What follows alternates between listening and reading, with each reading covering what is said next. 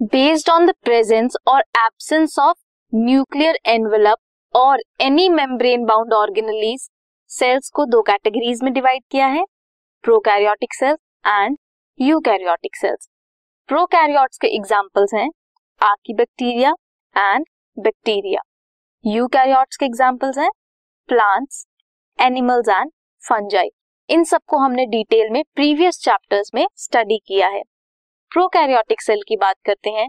Prokaryotic cell mainly कौन से होते हैं? यूनिसेल्युलर मींस एक ही सेल सारे फ़ंक्शंस खुद करता है, खुद सारे फ़ंक्शंस परफॉर्म करने के लिए उसे यूनिसेल्युलर सेल बोलते हैं।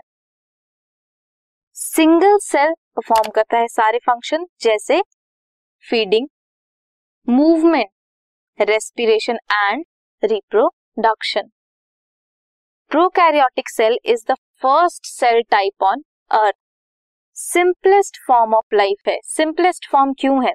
अब एक सेल है। उसमें कुछ न्यूक्लियर मटेरियल होगा। साइटोप्लाज्म प्रेजेंट है एंड राइबोसोम्स प्रेजेंट है और बहुत ही माइक्रोबॉडीज प्रेजेंट है। सो so, इससे सिंपलेस्ट लिविंग फॉर्म नहीं है। अगर हम यूकैरियोटिक सेल्स की बात करें तो वो बहुत ही कॉम्प्लेक्स होते हैं। क्यों कॉम्प्लेक्स होते हैं? क्योंकि उनमें बहुत सारी ऑर्गेनलीज प्रेजेंट है।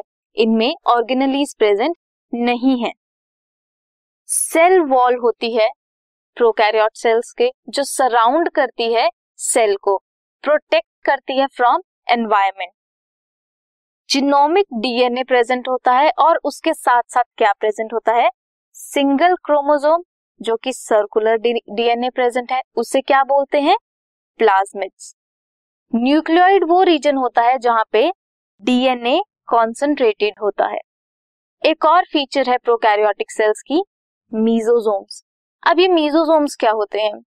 सेल मेम्ब्रेन की जो फोल्डिंग्स हुई होती हैं these are the specialised differentiated form of cell membrane इन्हें मीजोजोम्स बोलते हैं।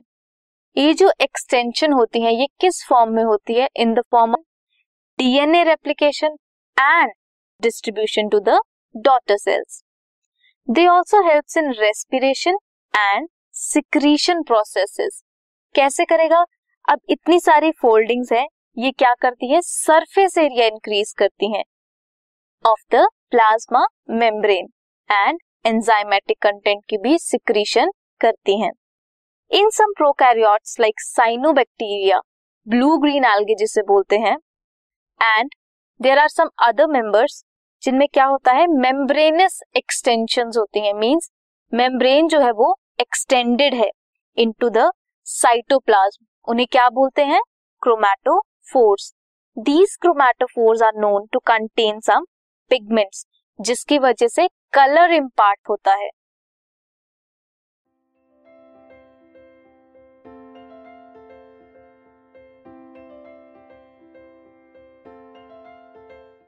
This podcast is brought you by Hubhopper Shiksha Abhiyan अगर आपको ये पॉडकास्ट पसंद आया तो प्लीज़ लाइक शेयर और सब्सक्राइब करें और वीडियो क्लासेस के लिए शिक्षा अभियान के यूट्यूब चैनल पर जाएँ।